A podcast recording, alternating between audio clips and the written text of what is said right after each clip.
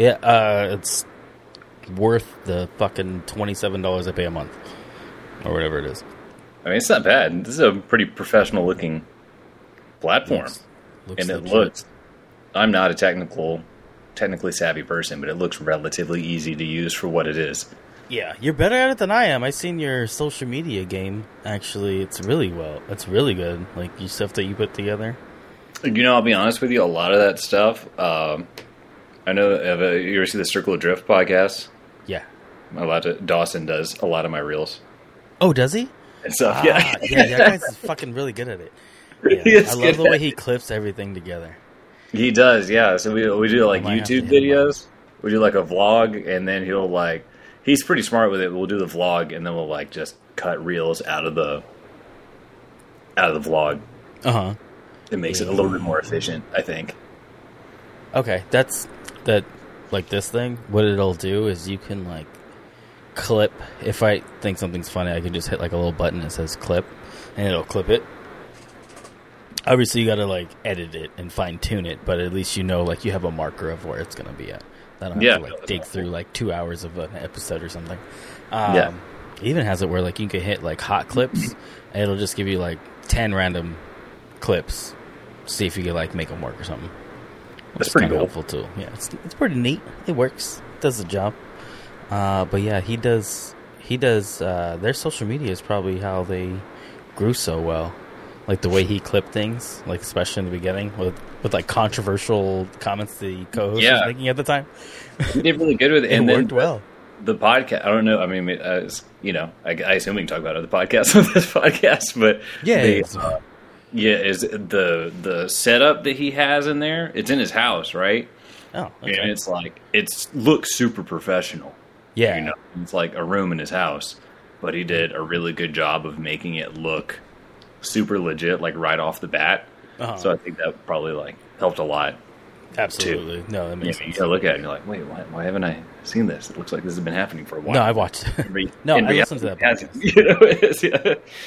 I I don't care. I know like some people kind of care about stuff like that, where they're like, "Oh, we're not going to talk about other people's podcasts." Like for instance, never once have I ever mentioned my podcast in the Maximum Driftcast Driftcast uh, Facebook group. Like I won't talk about it. Dude, I mean, uh, you get, I, I don't see why not. I mean, what's it been like three years since they did I know. huh? At this point, they should be fucking grateful. No, Jump in there, you know. yeah, exactly. Uh, but no, I've never mentioned it. And people have asked me; they'll ask me like a question directing about the con- the podcast in the group, and I'll message them, um, like a response of some sort. I, I don't know. I just haven't. Maybe I I should now. Well, I'm not gonna go make a whole fucking post about it, but Yeah, uh, I, thi- I, think- said that on this episode. I think the more drift podcast the better. Right? I'm a big podcast person because I never, uh, I often wouldn't have time to like watch TV, but I would drive a lot. Mhm. So that was like my entertainment was podcast. Yeah, that makes sense. And for a long time, you know, like Maximum Driftcast was maybe not it, but it was like there just wasn't much out. They're like one of the early drift podcasts, right? Mhm. I feel like they got kind of established, and then all of a sudden they just disappeared.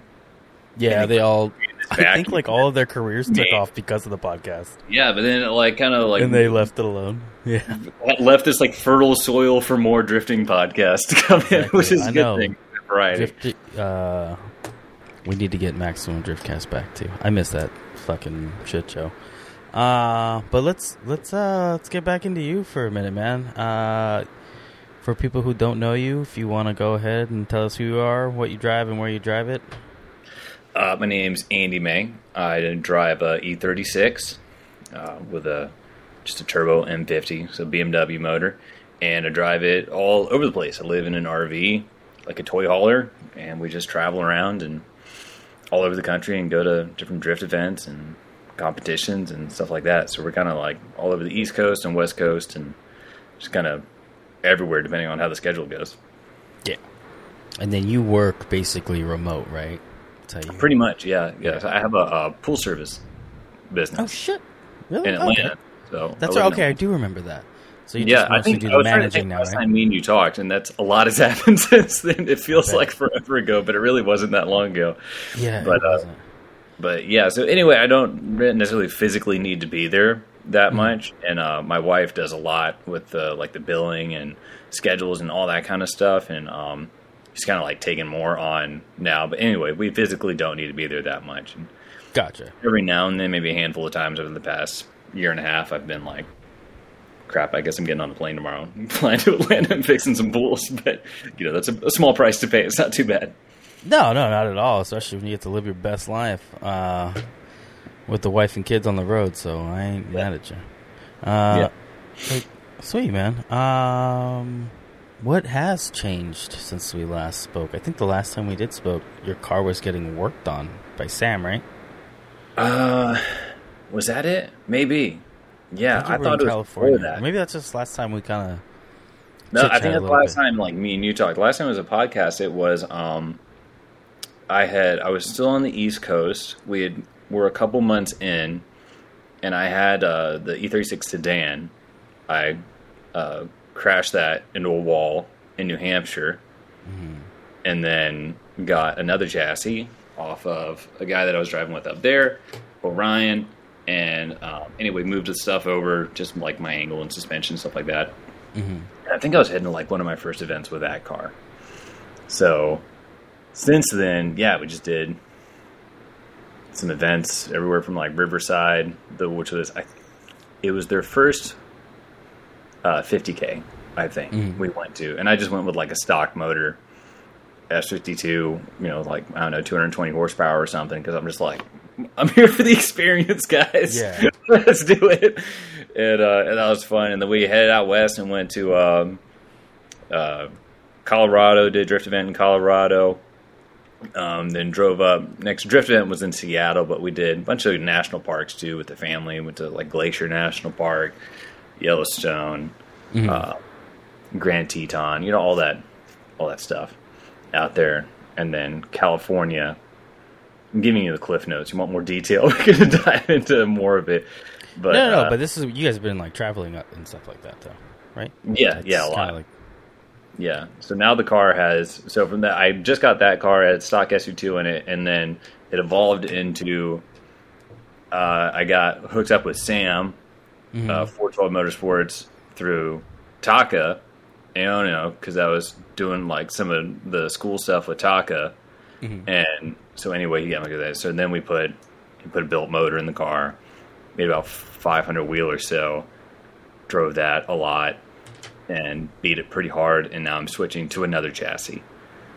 oh, Kind of the cliff notes of where, where we are now, with a lot more in between. Yeah, are you are you gonna say which chassis it is, or you guys? it's just, it's just uh, another E36. oh, okay, Yeah, What, yeah, it's why are you switching chassis again? dude, bro. So I know you've wrecked it a few times. I've seen. I have wrecked it a few times. So uh, this one is it's pretty beat, and honestly, it's a little a little bit more beat than I realized it was when I got it. And it has a bit more rust. If for like a Northeast car, it doesn't have that much rust, but for like me, a Georgia guy, or for like you know like you, a California guy, like but it's a lot of rust. You know, Gotcha. you, you, you get a car in like you know New Hampshire or whatever. They're like, no, it's only got like five holes in the floorboard. It's fine.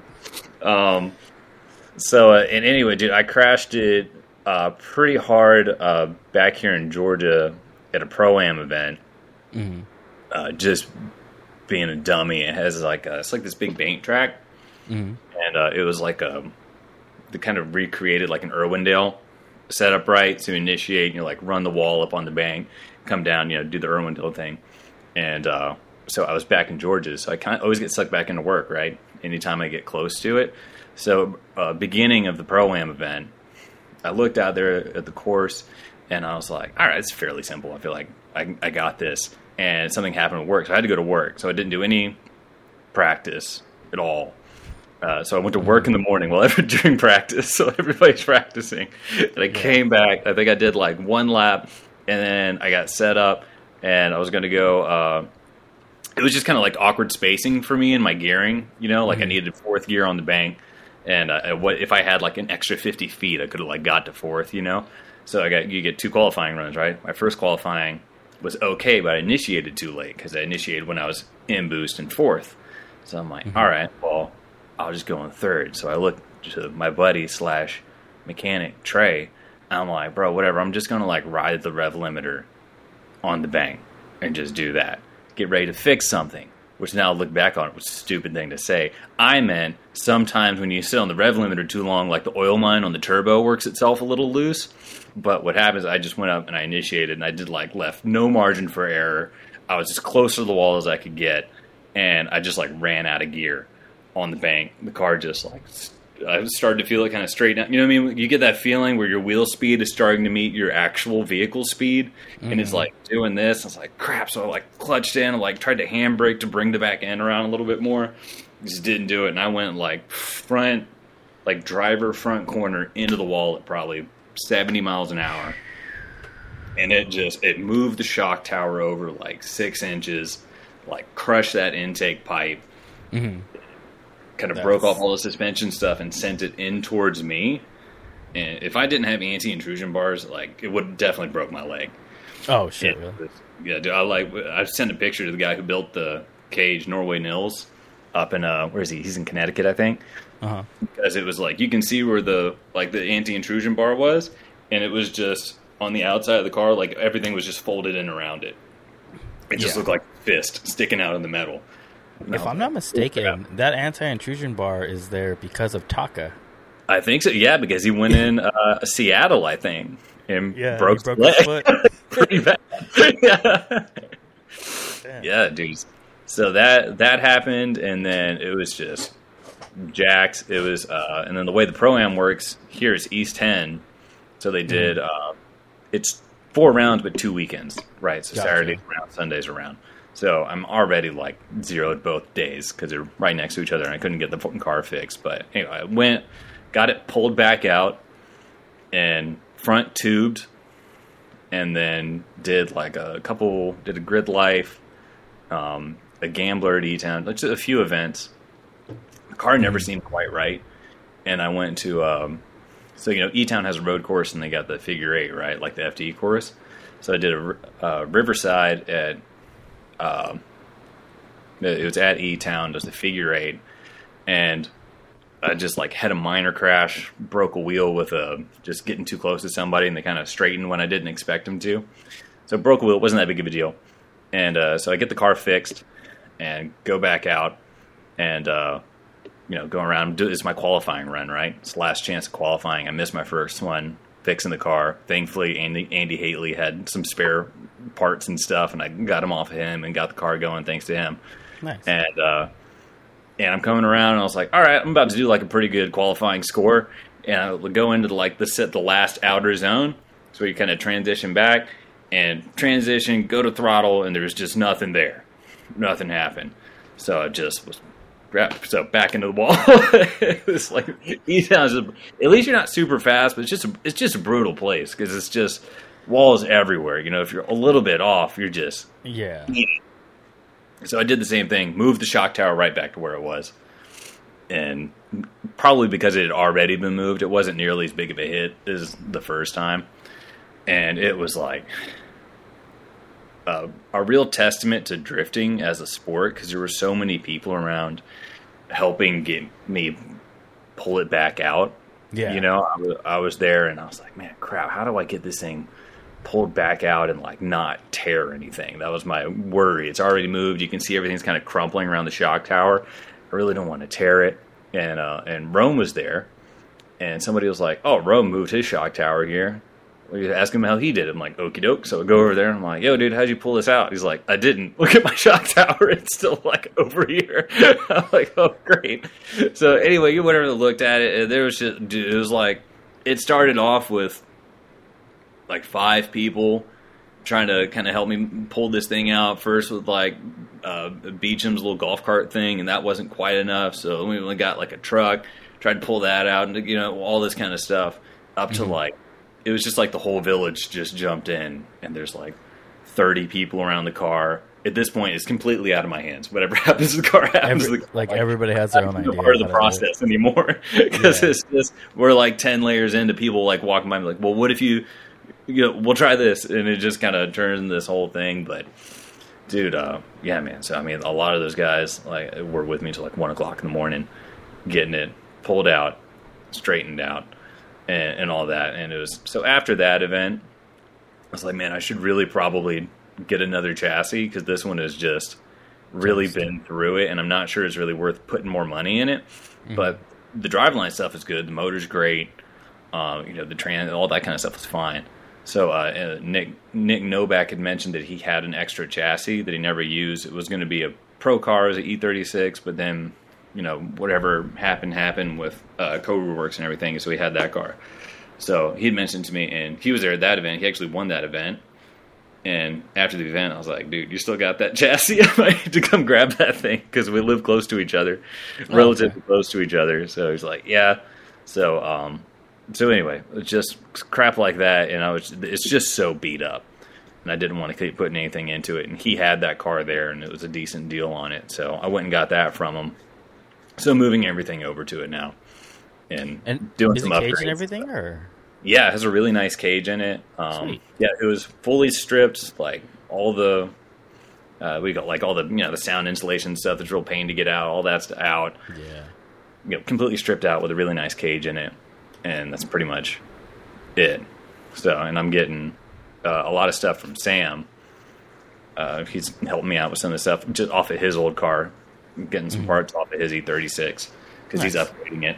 Um, you know, for a pro spec car. But anyway, so I'm just kind of waiting on some stuff to come in now and put it in. And it went from I'm just going to do all move all the driveline stuff over to now like the quick change quick change subframe stuff is getting built. and, uh, Goes, and, uh, man. Put, yeah, Sam had an E46 M3 transmission in it, so I bought the transmission off of his old car and put it in. So now we can like crank that turbo and engine up to what it can do. So it'll be like 680 wheel instead of 500. So it's just snowball. It's a it's a huge case of while you're in there. You know, Yeah, uh, it's which is probably the worst thing you can do in, with a project that you want to run yeah, yeah, yeah. Yeah, Uh, it's, that's- hard to find that balance. I've talked to so many people. Everybody's. I feel like everybody's in the same boat when you're building a car, especially if you want it to, um, like a competitive car. yeah, right? It's like, well, uh, you're always trying to find that balance of, well, pay once, cry once. I want to put something in and not have to do it again, and finish it. And also, what you don't really need all of it, do you? you know, No. it's like, so it's like finding what are those things of. This is actually helpful. I should go ahead and spend the money on it, and not have to worry about it anymore. And um, this is not necessary. yeah. See, well, mine didn't end up with a quick change idea, but I was the other day I was looking for brakes because I have uh, the 335, so it has the super massive brakes on it that I don't want those. I don't need 13 inch rotors. Mhm. So I was thinking about going down to a 12 inch rotor, and then I was gonna go with Wilwoods. I did want Wilwoods, but then it went from like 300 bucks to like 1500 bucks. By the time I like I was putting everything together, I was like, Just "We're using stock too big? We're using stock brakes." I was like, "I'll do this next year," because I want the car to be running soon because it's almost done at Big Duck Club. Um, Mhm. So I was like, I That looks awesome, by the way. I saw The that new kit? that It does look good. did, um, Yeah. that you put up. That looks awesome. Yeah. Uh, RJ did all that, so thank you, RJ. Um, yeah, so I was like, I'm gonna, just gonna avoid that. The only thing I know I need for sure is brake lines right now, but I kept every single thing from the other car. Kept the fuel lines, the the radiator lines that go to the back, everything. I just have to do all the fab work um, for that, but I bought a cage kit, so we'll see how that goes. That'd be cool. I've never used.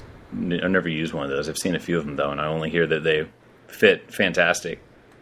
Yeah, that's what I heard too. Uh, I did like that they weld to the A pillar, and there's no gussets because I'm not like a huge fan of gussets. I don't dislike them. I just Mm. I had a really bad experience in my last car with them. I couldn't see like six inches from the A pillar to the Those are some finish of the cage.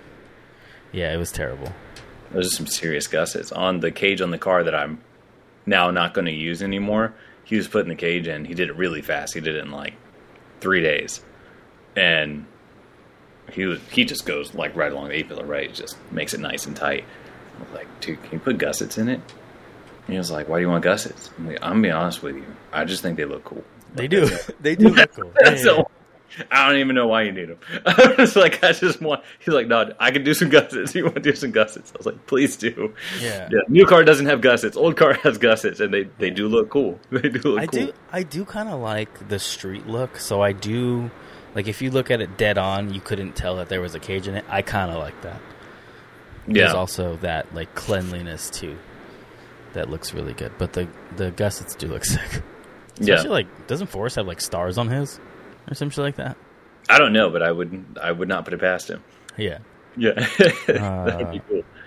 What's Yeah, all then? that- Go ahead.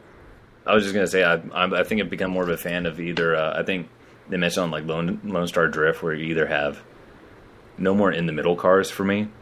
I either have a street car, like as a drift car, I'll put some angle or whatever, weld the diff, and it's just like a stock car. Besides that, or Hmm. like full race car. Yeah. It's like one or the other. do one of those. You know, Yeah. right out the middle. So anyway, that's my goal.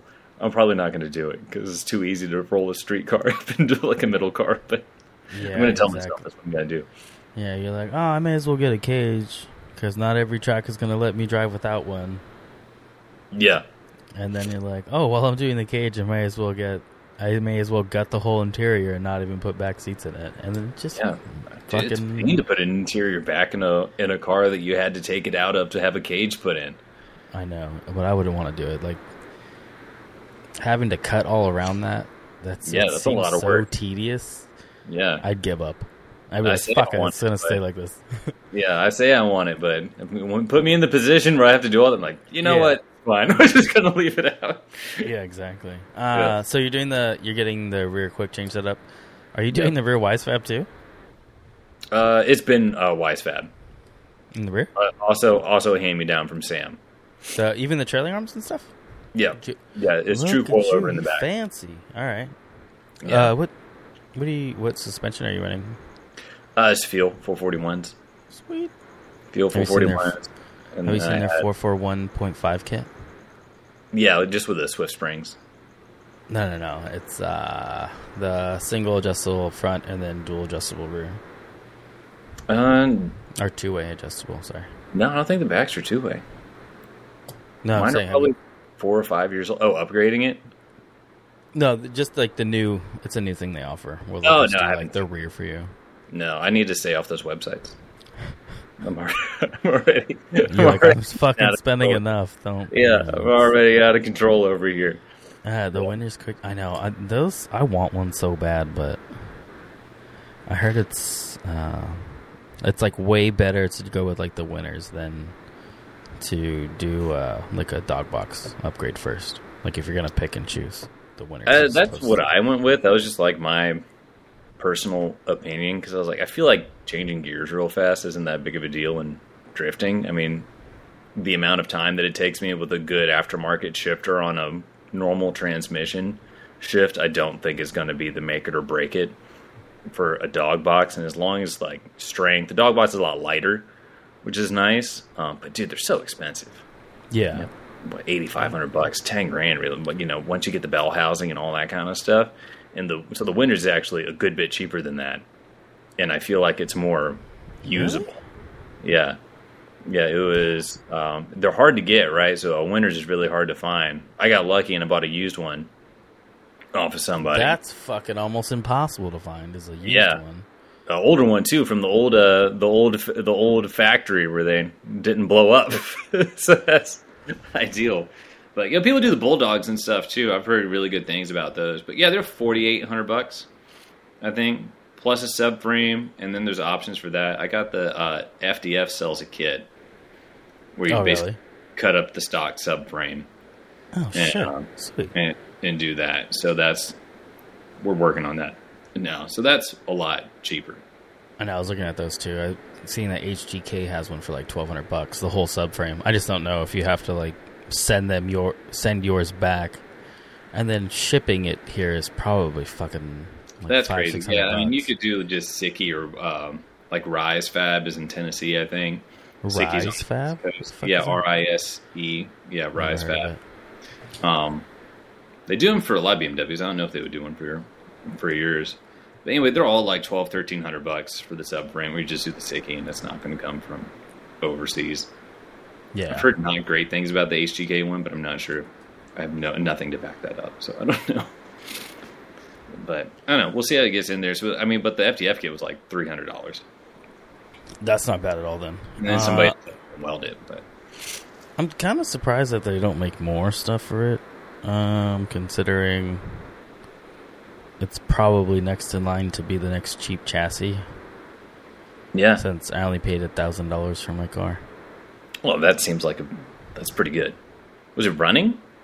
No, No, some guy yeah. already pulled the motor and trans too, so I was like, good. I don't want to deal with that. I wish he would have gutted it. If he would have gutted it, I would have paid more. To be honest, Yeah. Because now no, I have to, like, a lot get- of work. you got to get rid of all that shit. I, I like my buddy um, Andrew.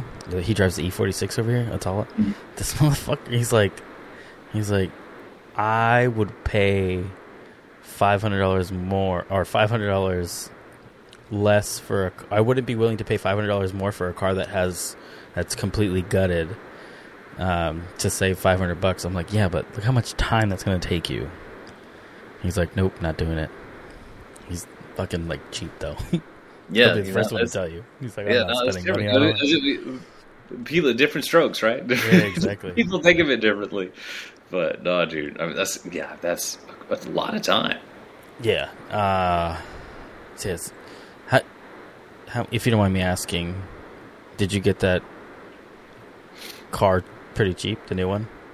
The car, I got it. I wouldn't. I'm not gonna say I got like a great, a smoking deal on it, but it saved me. It probably cost me a little bit less than it would have been to find a nice straight chassis with no rust on it and have a cage put in it, and saved me a ton of time. Like Exactly. you said, it's, It's worth it. completely stripped. Everything's out of it, ready to rock. I just painted the inside Mm-hmm. and kind of ready to go. And it's a very nice chassis. Mm-hmm. So it, it certainly wasn't a thousand dollars, but it was cheaper than it would have been to do it myself, and it saved me a ton of time. So I'll take it. Yeah, exactly. Uh, How far along is that project, anyways? Oof, you know uh, that's a that's a really good question. Um, not it could be better if I once I get everything in, and I and I get some friends to come help me. We could probably do it in a week and a half or so, if I had to guess. I think so. Um, maybe, of work. yeah. It it is, but I, I think I've got everything pretty well prepped and ready to go. I need to put the trans on the motor. Nothing needs to be done with the motor. I have everything because it was all off of a running car, right? Mm-hmm. So the whole thing's there. So the biggest thing that I haven't done is any of the wiring, but I'm having like harnesses made, and I'm trying to make it as easy as possible. Oh, it's just like to plug and play everything. Oh yeah, the whole shebang. Um, so I've never done wiring, but I have some friends who have done wiring, and I'm getting like the easiest thing possible. I hope to do all that. so that's kind of the thing I'm worried about is the is the wiring Gotcha. and a bit of a and the little stuff that comes up. You know what I mean? But the the good news is the you know there's already a fair amount of stuff on the car, and I don't know. We'll see. That's what I I, mean, think. but- You're pretty much taking no. everything off of the broken car, right? And just putting it on the new car. Well, more or less, yeah. But I mean, because I did the quick change, so it's a different drive shaft, um, doing a different transmission. Um, so a lot of the driveline stuff I thought I was going to keep, but it snowballed out of I got to deal on this, I got to deal on this, and now here we go. Well, that's not too bad because all that stuff is bolt on. You're not having to like change. Uh, Exactly, yeah. It's all bolt on, like all the you know. what I mean, it's just and they're exact same chassis, you know. So there's nothing to like figure out besides the quick change thing. There's not much to figure out. It's just unbolt and bolt. Yeah, exactly. And And, then, are stuff. you uh, the uh, are you using like a stock uh, fuel tank, or you do you have a fuel cell? No, stock fuel tank Okay, sweet. Yeah, I was just Yeah. curious. with two fuel pumps. Yeah. How does that work? Do you have them like uh, one on each bucket? I found that out today, actually. So there's a lot of different ways to do it on the BMWs, right? Because you have a saddle tank, so you get starvation. So it would do like uh, do track car stuff, like grip stuff too. I did that for a long time. So anyway, I knew about the fuel starvation. So you can do ones that like kind of siphon fuel from one side over the other, or like a dual fuel pump. But the fuel pump doesn't. The second fuel pump doesn't go to the engine, right? It just pumps fuel over to the other side, where the Hmm. actual pickup is. So I was moving the fuel pump over to the new car yesterday, and then I realized how everything was connected did not make sense and how I thought because I thought it was the extra fuel pump was simply a starvation solution to move fuel over to the other side. Which so then I just got with, you know, Nick and stuff, and he was like, "Oh no, they're both go. It's like an EF, like a hot, like an EFI. It's like two Walbro 450s going straight to the motor." So I was like, "Oh okay, Okay, so you're always Like, getting fuel no matter over. what. yeah." So yeah, yeah. That makes sense. Okay. Uh, good. Uh, and then are you are you gonna keep that radiator in the front, or are you gonna move it to the back? If you I'm gonna move it to the back. For now, I'm just gonna keep it in the front to get it moving and get and get out of here. Yeah. But uh, yeah, same. I'm just gonna I'm just gonna use Sam's gonna let me use some space over there at their place and work on that and have somebody to help me with the fab for the tubing and everything, get that stuff set up. So I'm probably gonna put it in the back. Um, but not right now. We had some like issues with our truck, so we got we were 15 weeks without a truck I, I was actually gonna ask you about that. and just got it back. So now it's like I was hoping the car would be done by now, but we at least had the ability to leave um, once the car's done. So that's like the limiting factor right now, Gotcha. So what did happen with the truck? dude. It was like And it was well. Let's let's start off. Like, what kind of truck is it? What year and all that fun stuff? it's a 2020 uh, Silverado 3500. Okay. So it's, it's the the new Duramax, and yeah, it's like the newest generation of it. Got it. Has like eighty five thousand miles on it. So we were at uh, Riverside in Jersey, the same event. We're all pulling out my shock tower, right? And so um, we're messing with everything. And my wife goes to start the truck to go get tires from the tire changer. She's like, the truck won't start. I'm like, okay, well, let me pull the shock tower out first, and I'll come back to the truck later. Yeah. So we get all that done. I go look at the truck, and it was like so. Every time you try to start it, it was so it's got like a like just a screen for display, right? So you push the button, screen's on, and as soon as it tries to start, it would just like die, and it would just do that over and over. So we got some people help me kind of troubleshoot it, and it ends up so there's a like a 500 amp um, fuse, like a solid state fuse. So not just regular, like a solid state fuse. So there's a 500 amp that runs straight from this like kind of uh, block straight down to the starter. Right. So one side of it has power, and the other side doesn't have power. So we're like, okay, it seems like this thing is blown, and then somebody else had a Power Pro. We put the Power Pro right on the starter, and it didn't do anything. So we're like, okay, well, it seems like it's probably the starter, and that like caused the fuse to blow or whatever. So can't move it. Got it towed to like a Chevy dealer in Jersey somewhere, and they had it for five. No, they had it for seven days, seven or eight days. It took them four days to like even try anything. Um, and in the meantime, we're stuck at E Town. We can't go anywhere. So Yeah. thankfully, it was E Town, and they are awesome. So they're not gonna like kick us out. So you know, they're just like, well, we'll just get Bobby. So Bobby lives across the street, comes over with his dually, hooks up because the trailer's twenty thousand pounds. You know, it's not like any truck can move it. Exactly. So he goes, hooks it up, gets me like out of the parking lot where it was, and kind of over parsing the grass over where the shop area is. And we were just posted up there for, like I said, seven or eight days, waiting for the truck to get done. Uh, that was crazy. It was super hot. We couldn't run. It's all generator, right? But you run through a lot of fuel running AC, so we had to like be outside, so we're not running through too much fuel. Going to get like hose water and putting it in like tubs and stuff, so the kids like have something to play with. You know, we're trying to like find Yeah. ways to entertain the children. That's uh, gotta be fun. Yeah, but was, everybody like again, the drift community is awesome. There were like you know people around there would offer me their like vehicle to go get food or something.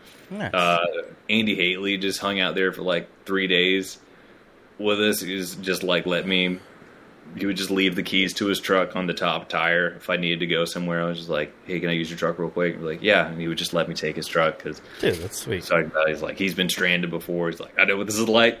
Just go if you need to go. Uh, so yeah, dude, he's a man. He was awesome, very nice guy, and that was a huge lifesaver to just be able to go fill up fuel tanks and stuff Yeah, exactly. and get ready, um, or you know, be able to at least have AC and stuff at night, and cook and things like that. So anyway, we're stuck there for eight days. We get the truck back. They had replaced the starter and that fuse block. Um, we load up, head back down to Georgia. Because the plan was to come down to Georgia. There were some events. I was going to work on the car a little bit, and then we're just going to kind of keep it moving, right? So we get down there. Uh, we had to get the RV serviced for something. Like a dealer had it, and they broke something, and they needed to fix it. So we took it down there to fix it. And um, so we stayed at my dad's house for a couple days, which is where I am now. He, we were like unexpectedly just moved the family in here because we had nowhere else to go, and uh, so we are there for like a couple days because we didn't have the RV. My wife goes to start it, nothing. It's doing the same thing. Screen's just dying. Sweet. Yeah. Get it towed to another dealer, and dude, uh, this it started this ten or twelve week afterward saga of just replacing the fuse boxes. And uh, dude, it would, it would be an hour just explaining everything that happened with it. But we basically we just didn't have it. We got it a couple times and it broke immediately. Mm-hmm. So what ended up being the problem was is that it was a the one of the head was cracked. So head cracked. It leaked coolant into the cylinders, and while the dealer had it, it actually just hydrolocked. And so that was it. So it seems like it was like dumping coolant slowly into the cylinders, and just that kind of added resistance when it would try to start was oh, was just a little bit too much resistance, and it was blowing that fuse. It kept hmm. blowing. They went through a lot of crazy stuff to try and figure out what the heck was blowing that fuse. So that was it. So they drained it all out. They said they checked it, make sure no rods are bent or anything. They were trying to get a new motor from GM because it's under a powertrain warranty. Um, so GM wouldn't give it to him. So the warranty is a new head, and they basically just decked the other head. Gotcha. And I've had it now for about a week and a half, and it seems to I, work. s- I saw that, and So we'll. I keep your fingers crossed. Dude, time. it's great, man. That's I was- fucking wild. It makes sense though. It does make sense, but it just I don't know. I mean, I still don't feel super warm and fuzzy about it, especially going out there, right? Because we were supposed to leave a couple weeks ago. hmm I was hoping to leave Monday. Uh, I still don't have a lot of stuff. That's not going to happen because we're going to SEMA, and we got an RV park and stuff out there. So we're going to go out and park at SEMA and whatever go to it. So that's not going to. I'm still going to go, but I'm going to have to fly. And Gotcha. um, but anyway, I was like, the service advisor calls. He's like, "All right, you know, I got good news. We got the truck working." I'm like, "All right, well, you make sure the rods weren't bent?" I'm like, asking him all these questions. He's like, "Yeah." I'm like, "Bro, I'm like, I'm." I'm glad that you're happy that it's fixed and I'm happy, but I'm just very skeptical about this truck now. And the last thing I need is this thing like taking her crap in the middle of New Mexico on the mm-hmm. way out there. And I have no, you know, getting that thing towed is not easy. Yeah, especially when you have a twenty thousand pound trailer. Yeah, you're waiting towing. for the trailer and we, you know, it's just a mess. So I don't know, dude. I did not. That was a real curveball, in your whole year. Looks like dude. Yeah, that was honestly, man. The last What, three almost months, four months. Yeah. you know, it's it's it's been an awesome experience overall. The last three months, it's just been like if it could go wrong, it did. Yeah, exactly. it was crazy. But uh, so anyway, we're hopefully gonna get going here. So where is the new car? Is it with you or is it over here?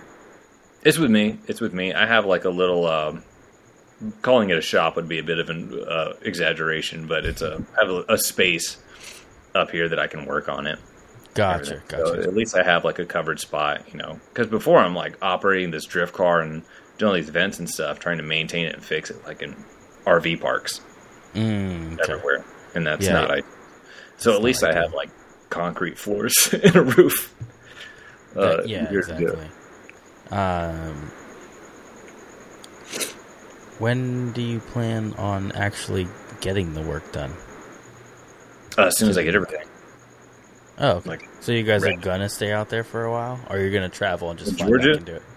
Yeah. Oh yeah, no, I'm just flying to for SEMA, then I'll have to fly back to Georgia. Ah, okay. That's what. I, okay, I missed that. but yeah, it's it's my main focus. I'm waiting on like the trans and the and the wiring and all that kind of stuff. And once I get Mhm. it, and then, you, what trans did you go with? uh, uh trans out of an E46 M3. 6 is a six speed. The ZF six speed. Uh, six I don't think it's a ZF in the in the M3. I have to Google it for you. I'm just saying words. Yeah, I'm just saying me BMW too. I'm just lingo. I'm just saying BMW lingo.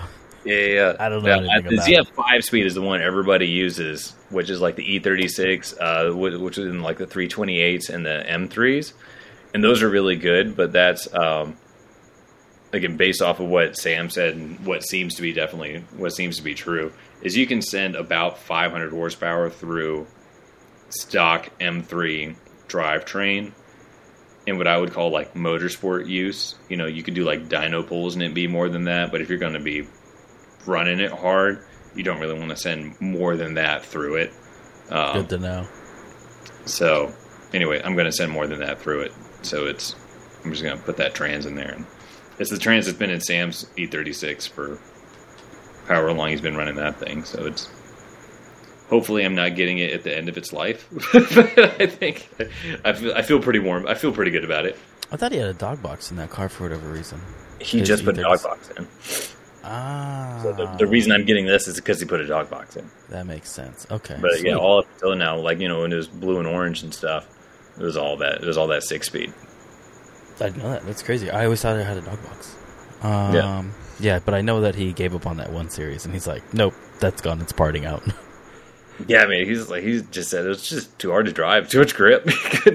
Is that what it was? yeah, yeah, it was, it was. He just had a hard time taking grip out of it. Did through Uh, everything I'm aware of in the book edit, I'm assuming him and just trying to take some grip out. But You know, I talked to to Mike uh, that over at Wisefab about Mhm. that because it, it's the same rear subframe in the E90, and I was like, "Hey, uh, you guys have this option to add these arms or something like that for um, for the rear end," and he's like, "Do not get those." He's like, "Those are going to add way too much grip to your car, and you're going to waste your money." He's like, Oh, really? you have a thousand horsepower, don't touch them." I was like, "All right, thank you." That's crazy. I mean, Sam had like a thousand horsepower, but it was. Yeah. Yeah, that's good to Uh, know. Uh, I don't know. Talk to him if you want more info on it. From what I was understanding, though, it was like anytime on throttle was fine because he had the power to overwhelm it, mhm. but it was it, like you know it just didn't have any float to it. It was just. Ah, okay, okay. so you had sense. to drive it super aggressive, and that makes it kind of tough. and that wouldn't necessarily be his driving style. I would say, not that he's not aggressive, but um, Yeah, to be on throttle a thousand percent, probably good. I mean to be like V8. committed to throttle all the time.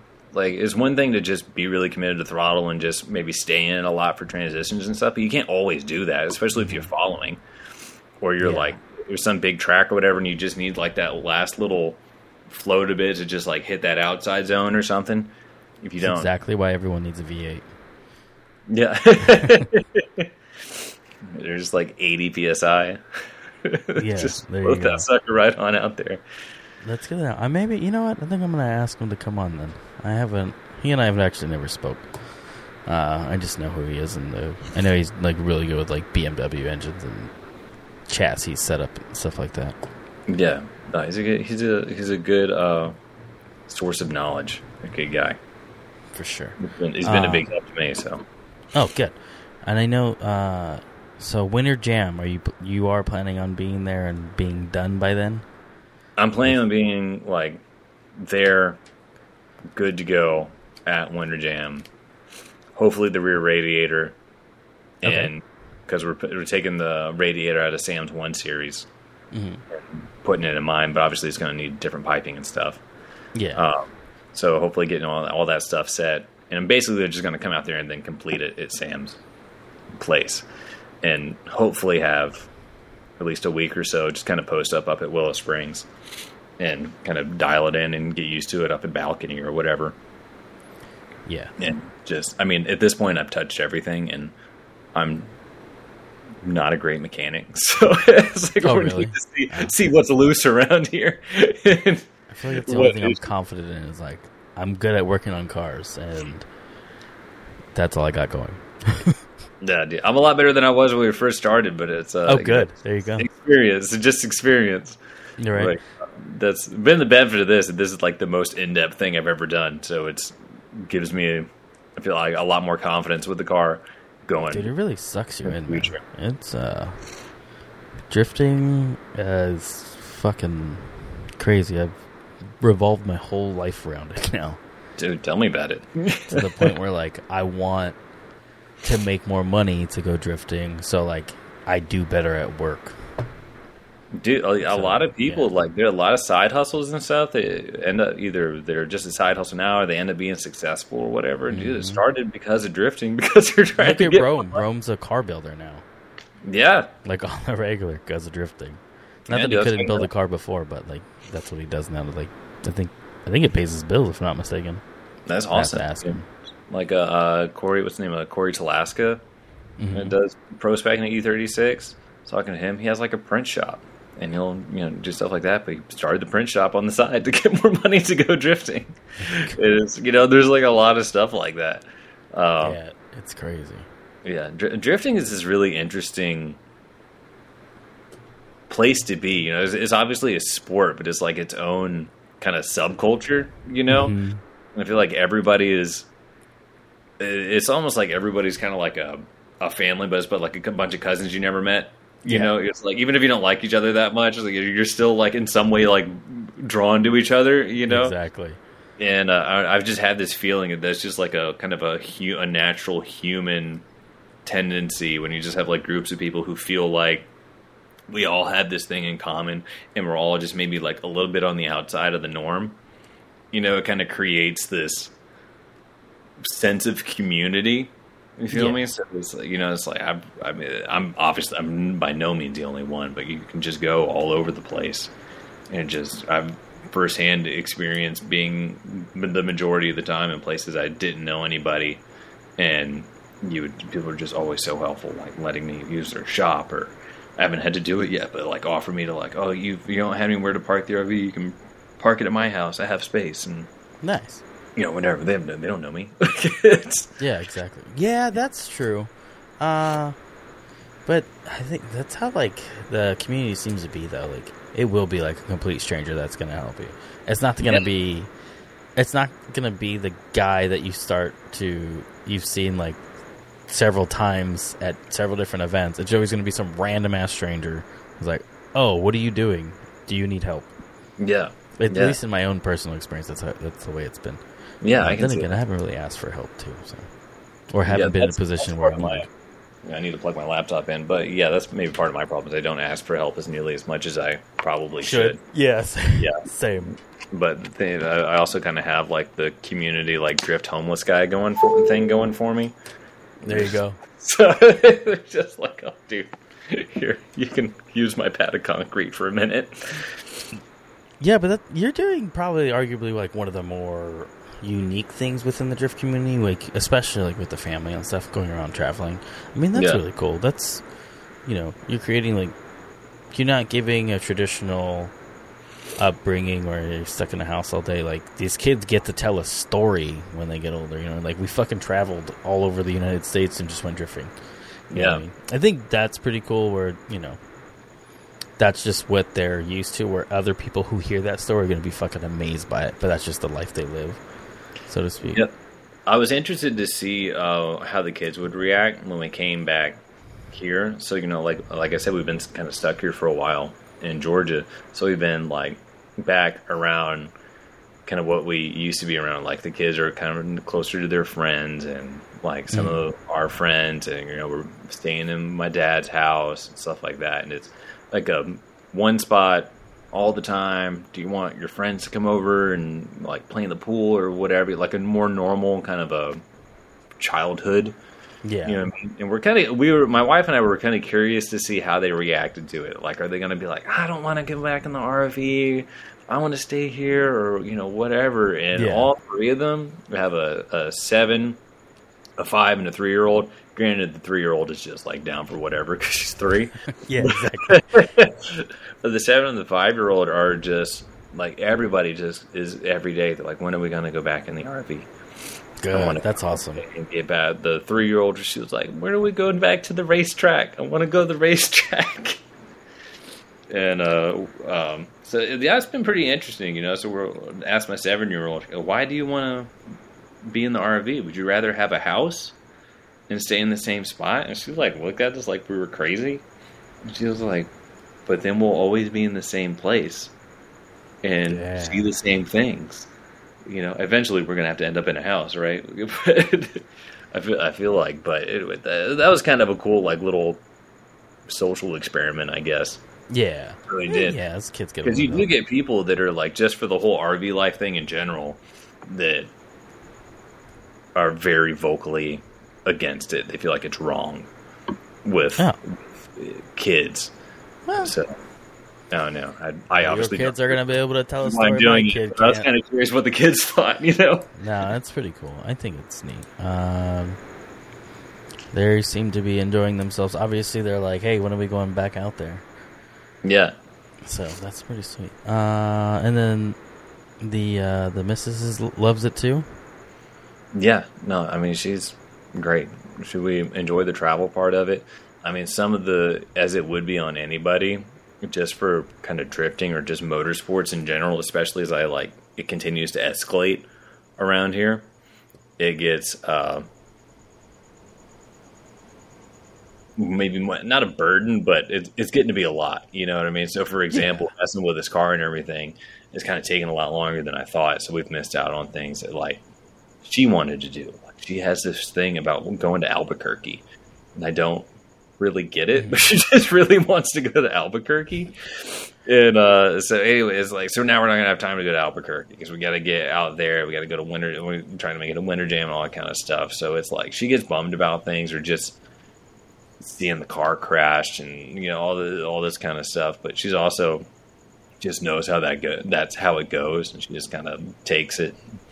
Something I've always Yeah. appreciated about her. She's not like the kind of woman that's gonna just like let something bother her and not say it and just be like Silent treatment. Yeah. all the time. You know? it's yeah, she's gonna be like, "I'm unhappy with something, and this is what it is." It's Like, she, when she calls you by your first name. like, oh, what happened to Babe?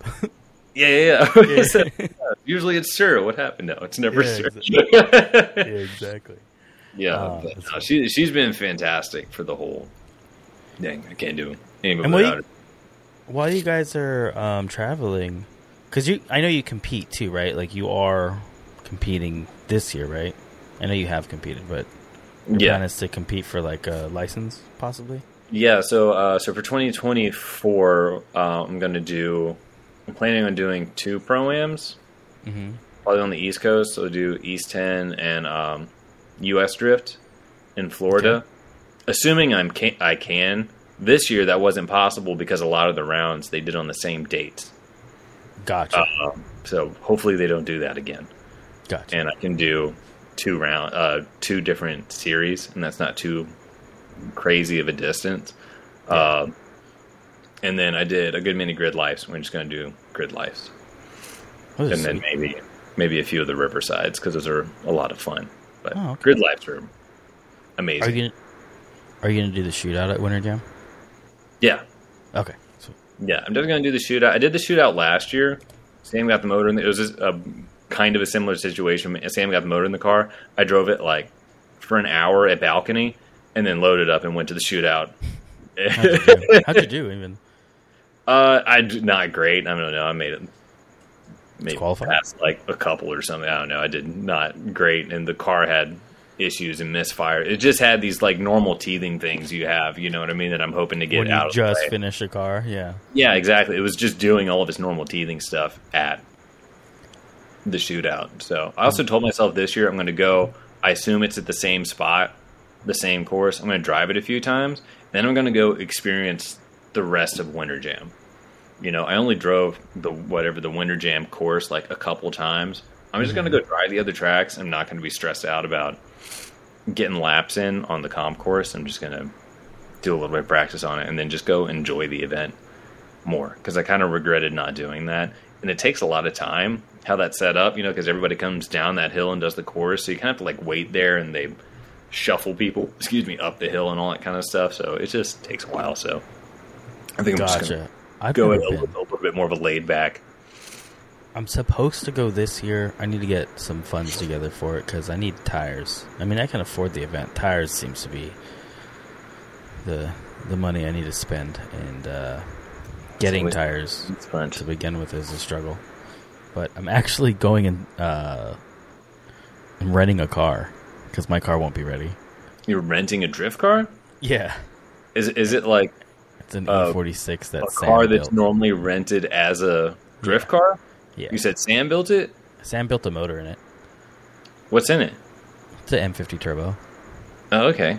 so that's going to be interesting too because I've never driven um, a turbo car. It's well, I've driven a turbo car, but not an inline six turbo car that has. He said the boost comes on a little bit later than he even even he'd like. Um, Yeah, it's definitely a real uh, experience. It takes a lot of um, kind of planning and you know extra footwork and stuff. I've never driven a V8 car, just like my NA straight six. You know, I remember talking to Taka, and he was like, "If you want to really perform, a V8 is a lot easier." Mm-hmm. But the turbo car is going to kind of force you to have maybe have a little bit more technique yeah. in, in how you work it. But I don't know. It's I don't really have particular. I'm curious as to how it's going to work because I, I will have the car way before, so I'm allowed to drive it um, to go get used to it.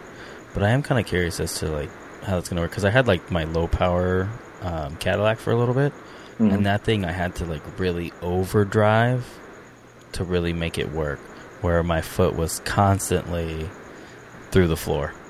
Yeah, Like there was no lifting. Like it was just constant clutch kicking, and you know, I glue. I pretty much glued the gas pedal to the floor. Uh, Yeah. So we'll see uh, if that's something similar, or I have to like flutter throttle. I guess we'll cross that bridge when we get there. But I want to drive it at least two days before, like f- two full days before I go to the shootout and hate myself. that should be fun. Are you gonna do? Are you gonna do the shootout Yeah, yeah. in the that car? is the Oh, plan. sweet. if it doesn't if i feel uncomfortable with it i'll just back out like if i feel like i'm gonna crash the car or something like that because i don't want to have to build two cars Yeah, If I I mean fuck that's a pretty car chill layout Yeah. right there. There's not a ton to hit. There's so much runoff at the end of the. oh, really? first i've never mission- been Yeah, I, I think it was called like turn maybe turn eleven. I don't sounds, know. It that was, sounds familiar yeah it's the same spot. It's uh, like a big downhill, so it's pretty fast. But there's at least on the fast part, there's nothing to hit. Oh, the only wall is on the as you're leaving the course, basically. So then you're you're already like super set and and it's not like an outer zone or anything. You don't have to like get super close to it. good to know It's a it's a good setup to really throw it in there, and the worst thing that's Oh, going to really? happen, you're just going to like bury it in some gravel. gotcha good to know i've actually never been there so i'll take it up to uh to avs up here and probably do a balcony day one of each Yeah, just to get comfortable with it we'll see go for it, dude. Uh, Go, do horse thief. Let's go for it. i like horse thief uh Dude, I like horse thief too. It, it takes me. It took last time I drove it. It took me like half a day to get used to it in the underpowered car Mhm. uh, to like really get through the course. But once it, once I'm getting through, I'm fine. right But the- after um, right after I took the car to Winter Jam, uh, took it back to Sam because he hadn't really finished it. He hadn't done everything he wanted to do to it. So he finished it up and did the like the rear Wisefab and stuff. So I went back out to Willow Springs and I was just gonna test it out, but somebody had booked balcony. Somebody had booked um, what's the big oval called? Walt, Walt James. James. Yeah, somebody booked Walt James. So the only thing left was uh, Horse Thief. Mhm. So I was like, well, I guess we're doing testing on Horse Thief then. And went up there. That was my first time driving it, and it was sick. I love that that crazy downhill Elevation. Yeah. definitely gonna fly off the end, but it just kind of banks in, and you're and you're good to go. Uh, That's the only track I've been on a ride along in. oh really? It's fucking gnarly. Yeah. That's a crazy track to be like the only track to have a ride along. on. Dude, I came down that hill and my wife was there trying to get you know some video and stuff. So it was I, I don't know I don't know if it's called anything, but that kind of really down downhill into that little horseshoe, right? So I go down there and she's getting some video or something, and I kind of just linking around and I go back down to where the you know water tower is. Mm-hmm. So I'm still drifting on a water tower, and I see she is like had must have run down the hill and had crossed the track and was standing at what what would be like the inner clip near water tower. And I didn't realize she, I saw her there, as I came around, and I didn't know she was going to be there. And I'm just like, why are you there? What are you doing? And I'm just like, don't look at her, don't look at her, don't look Yeah. at her. It went wide and came back. I was like, yo, don't do that. That's yeah, but she got some good shots, though. She's definitely the ride or die. She's right. got some good shots. yeah, that's a. I've I've seen people wreck right there too, where they try to connect. They always tell you not to drift the water tower, and oh, somebody always fucking hits the dirt right there. Oh, Like, really? That's why they tell you not to do it. Yeah. Oh, man. I was by myself. And I didn't know you they tell you not to Yeah. do it. Yeah, there's a that's a one rule with uh, I don't know if it's necessarily staff. I think it's just people when they run events, like the organizers. They're like, don't drift the water tower if you can't. Yeah, trying to minimize. Yeah, exactly. And every event, every event that I've been to, someone has always done it and then like wiped out Hmm. every single time. But at least it's it's like in an area where like you can still go around. So if somebody does wipe out, you just have to exit the track af- at the end of your lap to go Oh, around yeah. it. Yeah. That's good. But yeah, no, I like Horse Thief. Yeah, that track is fun. But Um, dude, that's exciting. I'm curious to see what you, as a big V8 guy, I'm curious to see what you think about about the car. Uh, for power, yeah, I'm kind of curious too. Yeah. Um, and it's an E46, so it's a car I do know, which I've driven before, so I'm not worried about that. Um, I don't dislike the E46. I just didn't want to build another one because everybody and their mom has one, so that's why I went with that E90. But we'll see. yeah. I was hoping to have that car done in time. Um, RJ told me because he's got actually RJ was the person who gave me the ride along at Horse Thief Oh, really? and his E36. Um, yeah, but circling back, um, he told me the car was ready to get picked up, but I didn't want to pick it up and then have to go back to get the molds. He's like, Hmm. the molds aren't done yet. He's like, but if you wait three weeks, um, the molds will be done and we'll fit them to the car. I was like, just finish the car. Yeah. I'll come pick it up later. Um, but that three weeks probably would have been like enough time because I have all of the parts, and I was Mhm. actually taking my vacation time to like do all my fab work. That's I was commitment. going to start on a Friday, and then obviously get those what like ten days because I have those two weekends to try to finish all of the fab work I need to get done. Mhm. So then I can just run through it and slap it all together. But that's not going to be enough time. What are you Not- putting in? Uh, an LS, What, like which one? LS2. Oh, okay. Same motor I had already. Oh, okay. So we'll see. We'll see what happens. Um, what is your plan? I know you got you're going to do some shootouts and stuff like that. If you do license, when do you plan on do, going to uh, pro spec? No, I'll just do it right away. You would go right away. Oh, okay. So let's just say you license I'm this more event. like a, a head first kind of a guy. I. Uh, so am I. I have no. Fu- I I jump into things without thinking any. Hang on. no, you go ahead. I'm gonna have to stop doing podcasts on days I don't have anybody here. You know, you're talking about how you're not going to edit anything out, but now, now it's Yeah, now I'm fucking stuck doing it. Um, Do I talk? well, Just sit here. editing out I is- assume he's going to edit this out. Go ahead. What? yeah. Um, no, it's like uh, every time I do a podcast when no one's here, my dogs have to use the restroom. But if like my kids here or my girlfriend's here, like 'cause she works uh, the evening time, um, they don't have to use the restroom and they'll be inside the whole time just fine. But as soon as I'm here alone, having to do something, and I let them out before we started at like six o'clock. Oh. Uh, now they're like, I have to go. They start barking. Um, so yeah, I was saying, um, I don't really, I don't think of any consequence. I just jump into whatever the fuck it is I'm trying to do, Yeah. and I'm like, let's hope this works. And I feel like it's a good way to learn stuff. You know what I mean? Like if I Mhm. had a license, then I'm just going to go straight to Pro Spec, especially since I already kind of travel around a lot anyway. So the kind of and if I'm more on the East Coast, you know, you got Atlanta, that's home for me, and then you got uh, what E Town, St. Louis, and, and uh, Orlando. uh, no, it's not Pro Spec round. Oh, it's not. Oh shit. Okay. Yeah. Um, at at least it, yeah, it wasn't last year, and I think when I saw the schedule, it's not this year. So who knows what it is in They just released it, right? Yeah, I think it's the exact same thing it was this year. Gotcha. Uh, okay. so anyway, so you have those, and they're not terribly far, and we can kind of like make a thing out of it, right? You know what I mean? Because I'm bringing my house with me. Yeah, so exactly. the the only other thing is like I would have to tr- find some way to make more space for like spare parts. Mhm. Um, but at least then I wouldn't have to bring as many tires because you got tire stacks out there, and uh, and I can like fly in like my buddy Trey, who's an awesome mechanic, and maybe like one other person, and my wife's my spotter. You know, so I'm definitely going to be like a bare bones guy, but I feel like I could do pro spec like that and Get do by. it. And maybe I'm not going to like destroy everybody, but No, no, Why? it's understandable. Uh, have you have you thought about? I don't I don't know what your budget's like, but have you considered of getting like an RV and trailer situation? Uh, yeah. So we thought about that initially when we kind of got everything started. The issue, there's a few issues with that. Uh, one, like a motorhome, like where you're driving, kind of an RV, uh, they're a lot more expensive. Yeah. Um, like a lot more expensive. And then all of them, it doesn't matter like where you are in the price range for them. The way they're set up, like living wise, is a bedroom in the back, and then the extra beds are like bunk beds adjacent to the main living area. So that means the kids don't have their own space. Mm-hmm.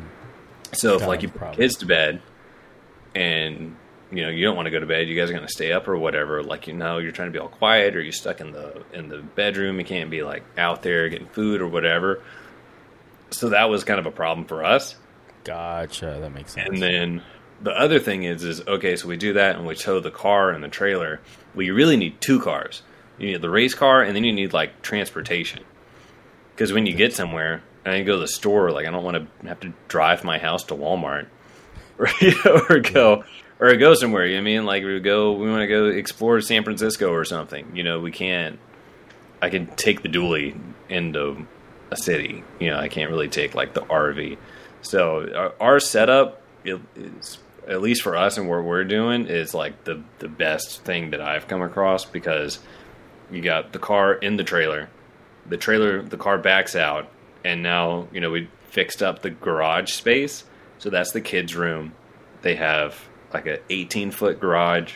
That's all their space. They have a, like I have all three girls, and they have like a craft table that folds down, and like a little play kitchen, and their beds are on like these bunks that raise and lower nice. Okay. and like it feels like a room and it's a separate space so we Gotcha. can be like you guys go play and they can go play in their room and when they go Yeah. to bed we still have like the living area and the bedroom and then the the tow truck is the transportation Absolutely, and then I can I could also understand like it it kind of every single one of you having like your overstimulating moments with one another, like Oh, yeah. yeah.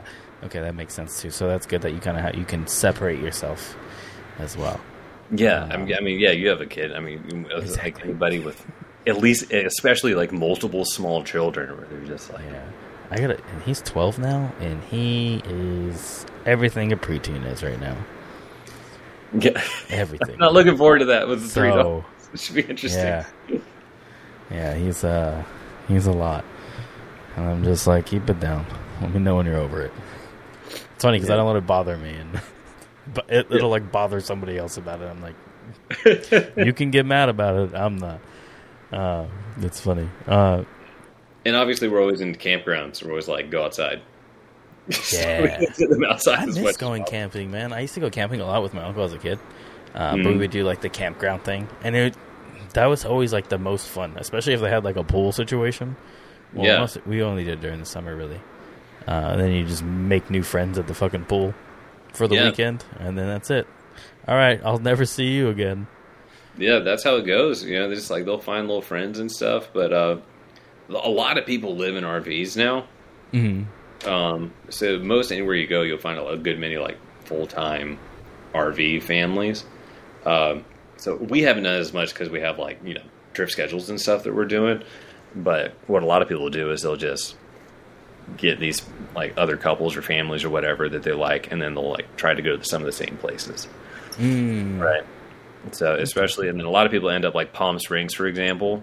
We have this membership called Thousand Trails, so it's like a we but you can buy the membership used, it's basically like a timeshare kind of a thing. So it was. I might be wrong. I, I think it was like four grand used. I think new it's like eight. Four grand one time, and then six hundred dollars a year. But you can move from park to park, and all your living cost is covered. Oh shit! Right. So all my only living cost outside of that is diesel. Yeah, Move that's what I was back and forth. So The like fuel to get around water. town. Yeah, we have water. We have you know uh, sewer. We have uh, power and all that. So a lot of people do that because it's super inexpensive. You just have to get out within 20 days, which has been fine because they don't want you like living in the same spot, right? You got to keep moving, which for us has been fine. But like Palm Springs, there's one of those places in that network, and it's not garbage weather in the wintertime. So you always get like all the all the full time of people people. are in Palm Springs, like right, right around then. Yeah. You'll you'll end up seeing all the same people. Everybody's in Palm Springs, uh, or there's one outside of San Diego, and then or Florida. Uh huh. And Well, that's- Florida always well, in certain parts of Florida different as far as like the weather goes, or does it is it all like pretty much, um, like tropical the whole state? It's all relatively tropical. You know, the further south you go, the more tropical it gets. But Uh-huh. you know, North Florida, South Georgia in the wintertime, you know, it's not Yeah. ever going to snow or anything. You know, it's trying to make sure my dog didn't jump the fence. No, you're good. Uh, I want to go to Florida. I haven't been there. I've been to Atlanta once uh, for some training for work, and then that didn't. I was there for a week. Wherever Yeah. Six Flags is, was right next to it. okay, Yeah. yeah, that's uh, not the the best side, but I'm glad you came. Oh, dude, Uh, it's wild. Actually, uh, crazy story. While I was there, somebody. I was doing some training for an alarm panel, Mhm. and somebody went into this facility, broke into all the cars, and like three guns got stolen. Welcome to Atlanta. well, exactly. Actually, when I it, it's better when I first got there. When I landed, there was some kid there trying to rent a car with like a fake license or a fake ID, some Mhm. sort. Anyways, the cops were onto or the the people that worked at the car rental were onto him. So they called the cops, and then the cops showed up, and uh, this happened all right in front of me. The cops like, "Hey, is this really your ID?" So I was just I was being nosy. I wasn't gonna Yeah. turn away. I was like, I gotta see how this plays out. let's see what's Anyways, he's like, turn your hand, turn around and put your hands behind your back. Anyways, the guy ended up grabbing the cop and throwing him on the floor and fucking What? booked it. Yeah, That's crazy. yeah. So I went through like my checkout with to get my rental car, and when I was leaving, they blocked off the exit for the the rental car area, and then they found that guy in somebody's trunk. They, I saw. I got to see it through. Yeah. So- Went in a trunk. he booked it and then he was trying to he was trying to get out like through a trunk of somebody else's vehicle i, I would assume somebody who we went with and uh, they found him in the trunk a- at the exit That's crazy. yeah i was like oh wow atlanta's nice it's like one big reality show. That was This is wild. great. yeah and then my bot the owner of the company at the time put me in the cheapest hotel he could find i was in the fucking hood um but luckily it was kind of there wasn't too much around there was just like this hotel and then there was a fucking waffle house across the street Yeah. So I was like, all right, Waffle House for fucking dinner. Oh, man. Well, make sure you let me know if you come back, and I'll try to give you a better impression. Yeah, I know. It's. I did go to downtown once and get like some good food, and I was happy. That was about it. It's a, it's a pretty good region to be, in. I've been thinking like what as far as like drifting wise, like where's the best place to be? Like on a, I had somebody ask me that. I was like, oh, that's a good point. Where would I? Where, where is the best region to be in? I feel like everywhere has its upsides, right? But uh, like I think California is awesome because you have several tracks and it goes year round, right? Um, but honestly, like the southeast is pretty up there because if you're like Georgia South, it also goes year round, hmm and is huge, right? So like a lot of people on like the East Coast maybe haven't been out there don't realize how big California is. So like if you're going to be at OSW, Like, say you're going to do Spring Break Bash at OSW. So those are like obviously it's just a skid pad, but those are really fun events. Like really want to practice like close tandems and stuff. Like Florida's great to go to, Yeah. and and then you go up to Atlanta or Mid Pond. You got Mid Pond in Alabama. You have a new track that was just a new drift track that was just built in North Alabama, uh, called Lucky something. Uh, It's Lucky something. Anyway, a new drift track up there, and you have uh, Lanier in Atlanta. So all those things are like basically driving from San Diego to like NorCal.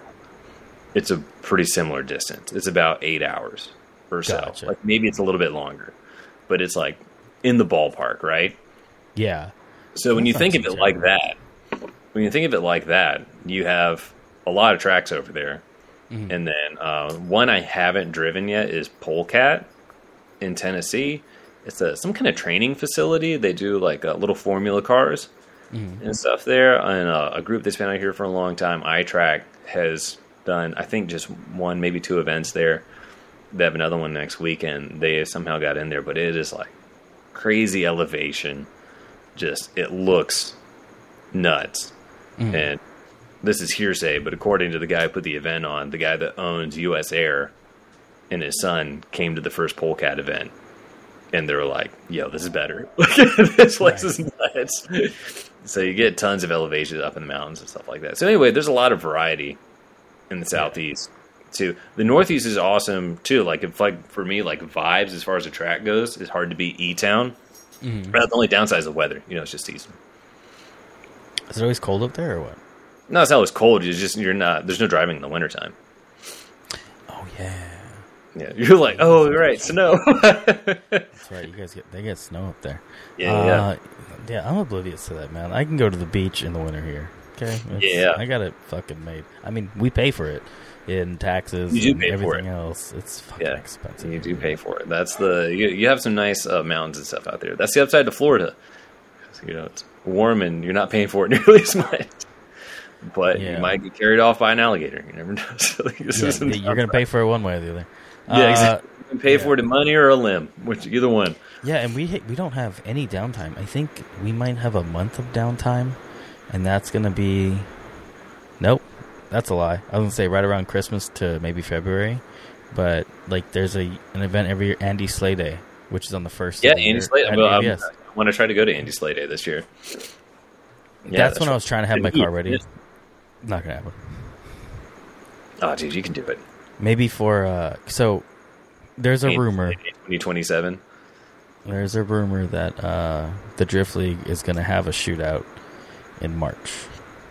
Oh, okay. Are they to do Uh, more uh, events? I did one Drift League event. They're the thing that Elliot won over at Apple Valley. Anyway, I did one Drift League event last year. And Hmm. are they going to do more events besides the shootout this year? Do you know? I wonder. Uh, from my understanding, they're supposed to be putting on an entire series. Awesome. Uh, nothing. I have not heard this from the horse's mouth. So, uh, I don't know. This is all just hearsay right now. So, I'm allowed to. facts. I'm allowed to spread rumors. We know for sure. Go ahead, put it up. Yeah, I'm allowed to spread rumors. I'm just not allowed to make. If I do know for sure, if I hear it from the horse's mouth, and then I say something, then I'm an asshole. Yeah. I feel like it's not terrible to spread a rumor as long as you say it's a rumor. Yeah, exactly. Yeah, That's the rumor. yeah. I That's all like I've that's, got going for me right now. yeah, that's the rule Uh, we just made up, and we're going to stick to it. Yeah. Well, uh, I hope they do. I, I really, I, I really miss freaking um, uh, the Drift League. It was a really fun event because all my friends were there. So it, you know, They did a good job, like organizing it, and it was well put together. Yeah, yeah, yeah, absolutely. For whatever reason, it didn't take off as well as like Hot Pit has, though. Yeah, I feel like you know, Hot Hot Pit Pit. kind of uh, they put a lot more hype, at least from my perspective and how I found out about those things and stuff. Is like I think there's just a lot more hype around Hot Pit, Yeah. and it's and it's at a place that's a lot easier for spectators to show up than Apple Valley is. It is, but like the Drift League was at Irwindale. Oh, I was just talking about that one event. yeah. Oh no, Uh, well, that's right. It was not. You don't remember. When did you start drifting? It was. It wasn't that long ago, right? Like uh, you mean in general or out of the RV?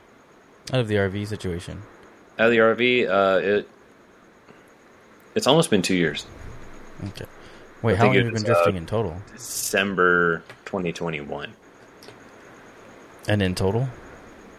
And in total, uh, I've probably been drifting four years. And then uh, before that, I did like grip grip stuff. I did like time attack. Uh, just used to do like some coaching and stuff. So I've been driving on like track stuff for intermittently for I don't know 15 years. Gotcha. So I was younger, but that was in and out.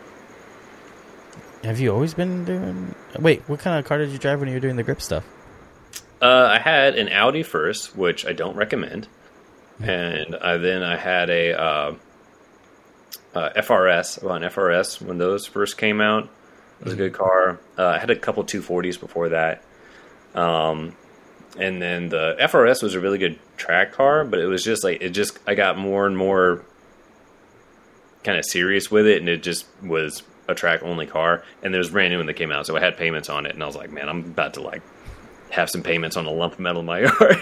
Better get rid of this thing.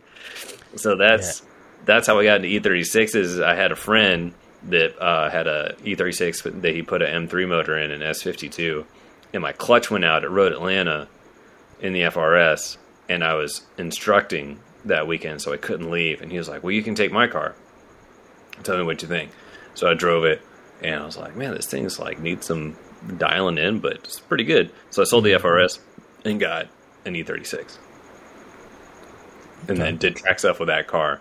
Got into drifting, and then I was drifting and doing track stuff with the same car Okay. because I was I have like a side business with my friend Atlanta Driving Society where we rent out like Road Atlanta and Atlanta Motorsports Park, uh, in Dawsonville, Georgia, and we do like HVD stuff, right? So we do instruction. If people have never done it before, we can get them instructors and uh, all the way up to advanced or whatever. So I was doing that like as a business, and I was drifting, and I was doing it with the same car. So I had like SLR angle kit on it, where it's like you know, a little bit wider up front, and it had kind of like a built LSD in the back and the handbrake and all that stuff. And I was just doing, I would like drift it, and then I would do an alignment on the floor of my garage to try and make it drive better, and Yeah. then go to track stuff. But I do not recommend that. It's, it's not great at either thing when you do that. Uh, I could see that. Those are two completely different setups, I'm sure. So Yeah, you Unless end you're up swapping out a whole corner of Yeah. suspension. Yeah. Yeah, I mean, you can do alignment and stuff and everything. You know, for uh, BMWs, the front can be pretty similar. You know, you could maybe run like four degrees of camber and you know just not a ton of toe out. If you have it towed out for drifting, maybe just bring it back to 0 Uh, but most of it's in the rear, where you're going to have to add, go from zero camber and have to add camber and maybe tow it in a little bit more and and stuff like that. But I don't know. I just kind of gave up on it on one event, and I was like, whatever. I'm just going to put R comps on it and drift, drift spec and go hit Road Atlanta, and it wasn't that bad. So could do it either way. So then I eventually just graduated and just full drifting because I love drifting so much more. Yeah, uh, it is a fucking mess when it comes to drifting. It's so expensive, man. I was trying to figure out how to make this thing cheaper, and all it consists of is spending more money to make it cheaper. Because you're like, how can I save money? I'll buy a tire machine. Why are tire machines two grand? I mean, you can get them for like 500 bucks sometimes, but it's just. I, I, you spend all this money up front to try to keep to make it cheaper, and then realize you're just spending more and more money Yeah, instead of like trying to just go get seat time. Yeah, At least that's the mistakes I've been making. yeah. I don't know. So I feel we'll like see. the it's just keeping like a car simple and not going crazy with it, and just what what is the thing that you can run with the smallest tire. this makes the tires as cheap as possible. Yeah, exactly. Can help, and how much you drive, and how you drive, and you know stuff like that goes How many tires are you going way. through? How many How many tires? tires- am I going through? Yeah. How many tires would you say you've gone through since you started traveling? Because I How get a many lot of seat time when your Dude, car how many is running. tires have I been through since I started traveling? I don't. If you guessed it, dude it would be such a guess because it's like a lot um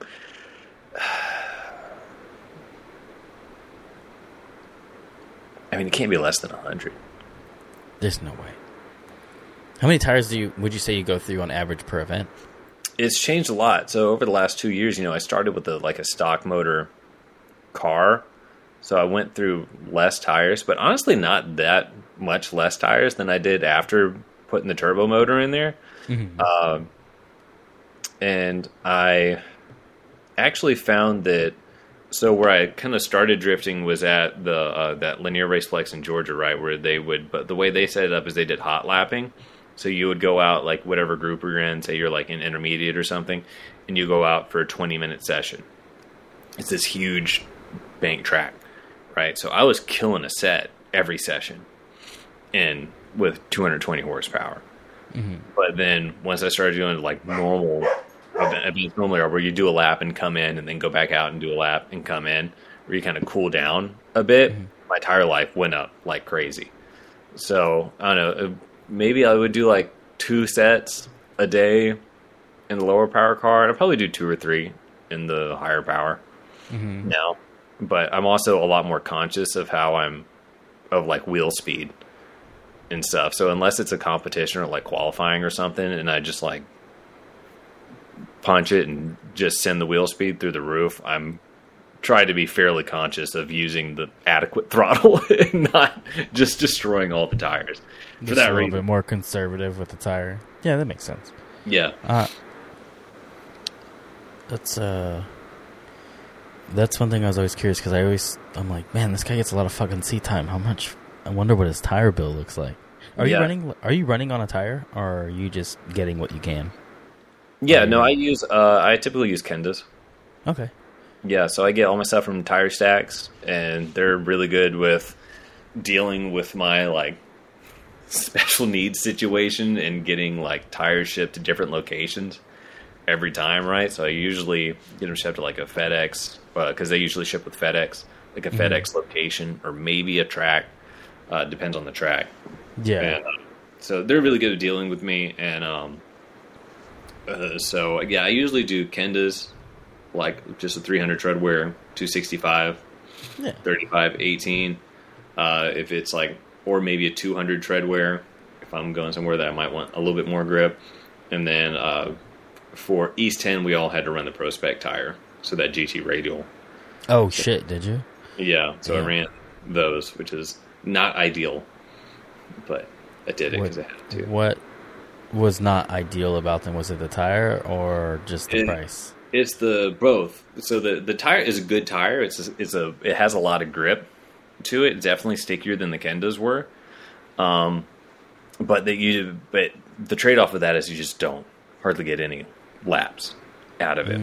So mm. like the first time I drove on them was at the first pro am session there at that big bank track mm-hmm. where I crashed the car, and dude, it was like I did a lap and looked at them. I'm like, bro, I, think I can go a second lap on these. Whereas if I was doing that on like a 300 or a 200 treadwear Kenda, I probably could have got six or eight laps Shit. out, out of those. And I'm like, you know, a not crazy high power car or anything. Uh-huh. Like I could bring, and I probably had the GT radials at a fairly high PSI, like high 20s or maybe 30 PSI or something, running that bank. I could bring a 200 treadwear Kenda down to 20 or something and probably get similar grip out of it and a lot more life. And the GT radial is more expensive. You know, we we get a deal through tire stacks and stuff, so it's not like the full price, but it's still more than the Kenda is. So Yeah. anyway, it's a good tire. I'm just, you know, Papa's on a budget over here. So trying to like not they're just uh I'm not looking for I don't need like every last bit of grip I can possibly get. And it's just ran through them a lot faster. And I I imagine traveling the country is not cheap. Uh, it it it is and it isn't. You know, so it's actually cheaper for us to always be on the move than it would be for us to stay in Atlanta, in Georgia, because of that membership thing I was telling you about. So we have there are none of them in Georgia. So if we just keep moving from spot to spot, like I don't pay rent, I have no mortgage, I don't have any other associated costs of owning a house like maintenance, power, any of that kind of stuff. Utilities Uh, and shit. Yeah, I have a fifty dollar a month internet bill for like a T-Mobile box that we carry around with us, Uh huh. And six hundred bucks a year That's A year. for the for that. You know, for the uh, the membership thing I was telling you about. It, So so my- it makes my- life affordable.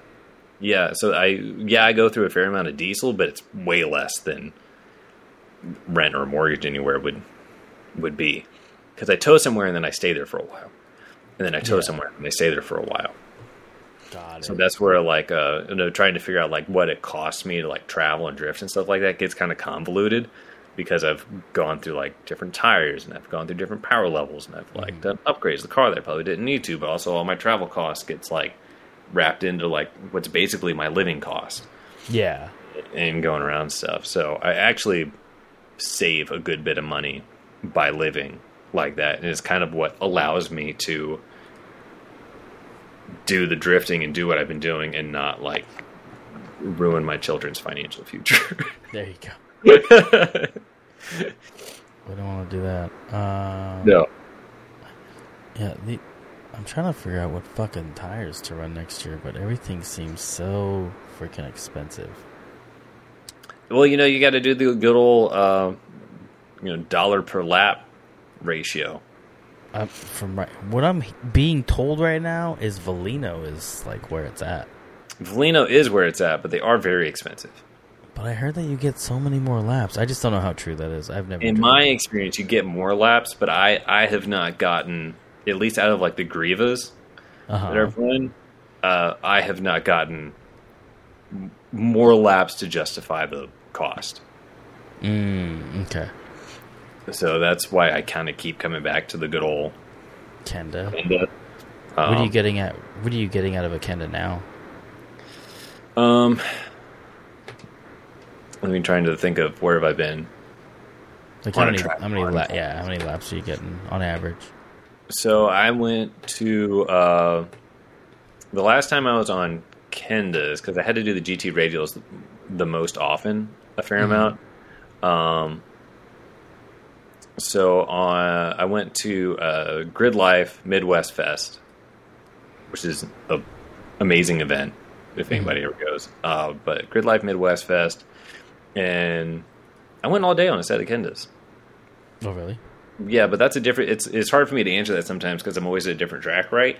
So, but that's uh, so you can drift all of Gingerman, but that would be kind of crazy because there's like a, you would just be managing straight like nuts. Uh, so you drift like sections of it, and then you have like a little bit of a cooldown, and then drift a section of it and have a little bit of cooldown. So it's also mm-hmm. and it's a really nice surface. So those are the kind of caveats to it, and you're going out in sessions. So you're going out 20 minutes. I'm probably getting the equivalent to like maybe a Apple Valley, like eight laps per session. You're doing get- the whole course at Apple Valley though, because No, like whatever. Yeah. When I did the drift league, it was you know it was uh, it stopped maybe halfway through of all of Apple Valley of the whole Apple Valley. Yeah. Uh, you know, but again, the the surface is at Gingerman is like really nice, and you have like cool down times where you drift that, and then you just drive the straight, and then you drift again. So it makes it a lot easier on the tires. But I think I got through almost a whole day on a set of Kendas. But that could be misleading from depending on where somebody else is and what they're doing. You know, I'm not going to get through all day at Apple Valley on a set of Kendas. doubtful. Yeah, exactly. Yeah, probably two or three. But if you're careful on what, if you manage your wheel speed properly, which is, I mean, if you want to go fast, that's what you need to do anyway, right? Because if you just send your wheel speed way too high, it's going to slow you down. You're just going to be making a lot of smoke. So you're going to be faster and go through less tires. Manage it, but it just takes effort. But you can make it last a lot longer. Yeah. But no, Uh, I'm 100% on the Valino van. But it's just they're just kind of expensive. But of the tires I've tried, they're my favorites. Yeah, that's what I want, but kind of now I'm like on the fence about it. So Just get two sets. Go out and wherever, whatever track you're going to go to for like a fun day or something like that. Just get like one set of Kendas and one set of Gravas. And, and see how. yeah, just do it and see. That's a good point. Yeah, I should probably do that. I have Yeah. I bought. I feel like so much of it depends on driving style and stuff like that too. So just see what's better for you. That's a good point. That's a very good point. I do dumb stuff sometimes. I Try to do it on the same day, same tire. You know what I mean? Try to eliminate as many variables as you can. Yeah, exactly. This. Um. Where so, as soon as your car's done, you're coming straight here. Pretty much, yeah. You don't. Oh, okay. I thought maybe you had something else on your I used to, but now it's they've all pretty much passed. on your path to get here. Yeah, it'll take us a little over a week to do it. We try to travel in uh, like four to five hour increments. Uh-huh. Uh, one because of the kids, but also they're getting pretty good at travel days. Uh, but also, it just kind of takes when you travel a lot, it just kind of takes a lot of the stress out of it to not be like, oh, we got to get up at six o'clock in the morning and we're going to drive twelve hours and that kind of stuff. So you just kind of get somewhere and you get something to eat, chill. So it kind of takes the stress out of travel. So we'll probably take seven or eight days to get out there. That's not too terrible though either. Yeah, no. It's fine. You know, when you bring your house with you, it's not too bad. When you guys are traveling like that, do you guys stop at um, campsites? Because I, you know, you said you have that membership. Do you are you guys stopping at campsites, or you guys just kind of like stopping at a Uh, truck stop? If we're gonna stop, um, so every now and then we'll stop for like a day or 2 Mhm. just to kind of like recoup, maybe like dump out the tanks and stuff like that. So we'll do that at a campground. Okay. Um, but if we're trying to keep moving and just need a one night thing, uh, we use uh, Harvest Host, which is uh, it's an app. It's like fifty bucks a year, and it's basically businesses that will allow you to come and park your RV and stay there overnight. So you have to run off a generator, um, and it's basically just implied that you just buy something from them, right? So there's like uh, breweries, wineries, maybe restaurants if they have a big parking lot or something like that. So those are nice because you stop at a brewery or something. You're just driving all day. You stop, you have a beer, and they have food. Everybody eats, and then you go rest and keep going. Gotcha. Or if you're in a tight spot, you can always stop at Walmart. That's what I figured. I know. Doesn't like Walmart encourage? Uh, they allow it. Oh, okay. There's, oh, Yeah. that's a big difference, I guess. I don't know if they're like all RVs come here now, but they're like not going to kick you out. Yeah. But Right. preferably, you know, somewhere with food. Well, I would hope so. Yeah. Uh, yeah, I was gonna. Do you guys, you guys cook? Um, I would imagine when you're traveling, it's mostly like we're gonna, we're hitting a drive-through. Well, we can't go to a drive-through, but we're hitting a Yeah. restaurant. God, for- please don't make me go through a drive-through. I made the mistake of going through a Wendy's drive-through down the street from my house, and the manager had to come out and like help me get out of the driveway because I had the Oh, no. up like an asshole. uh, it was not a good experience. He's like, "You're scratching my pole." I'm like, "Fuck that pole! This trailer is about to be scratching stuck." my trailer. Yeah. But Oh, uh, eventually so- got out. so eat like for um like on travel days like that, or just in general. Just on travel days. I mean, in general, I assume you guys have a little kitchenette set up.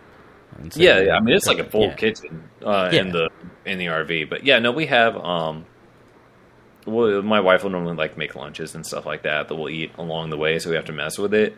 Uh, or she's also gotten really good at looking at Google Maps ahead of time. So if we're like, we're going to go to an In and Out or uh, whatever, Oh, sweet. Like, okay, well, here's one. It's five miles up. I zoomed in on Google Maps, and it's next to a Home Depot, so we can park in the Home Depot parking lot and just go over the curb real quick to In and Out. Or you know, you might have to like come up with if everything has to be planned out, right? It's like a Yeah. five foot trailer. Uh, and then, um, you know, for dinner or something like that, like I said, we try and do this harvest host. So we'll kind of eat just at a restaurant or something like that at night. Okay. And then fi- even sometimes when you go to certain restaurants, it's kind of a bitch to find parking for a trailer setup. But I imagine if you're staying like along the um, like the truck routes and stuff like that, I imagine it's a little bit easier. Yeah, it is. And if if you're using like that Harvest Host app, they're Mhm. expecting you to be in an RV or something big. so they wouldn't. They're not on there if they don't have room for you. Ah, okay, that makes a little bit more sense. Yeah, that's now. like kind of the the point of it. Um, One of them we stayed at was a decommissioned like nuclear missile silo in What? Kansas, which was interesting. wild.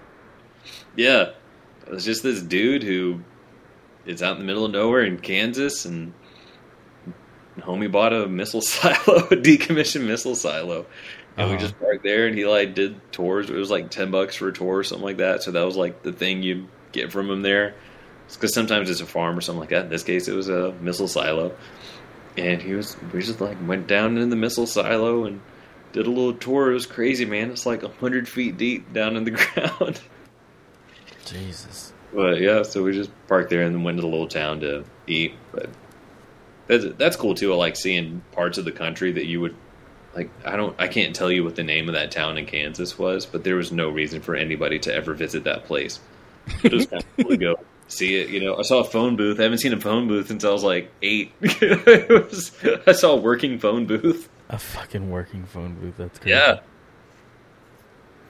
Uh, that's funny. Uh, I think I saw one. It's always in the fucking middle of nowhere too, where they're st- the where they booth? still exist. Yeah. Oh yeah, for sure. I mean, this was very in the middle of nowhere, so but it was like it was cool. So you- we ate like little restaurant stuff down there and walked around. But it's just you know, like I said, it's just you would you would have no reason to ever go there, but you get to see places like that, Yeah. I like that.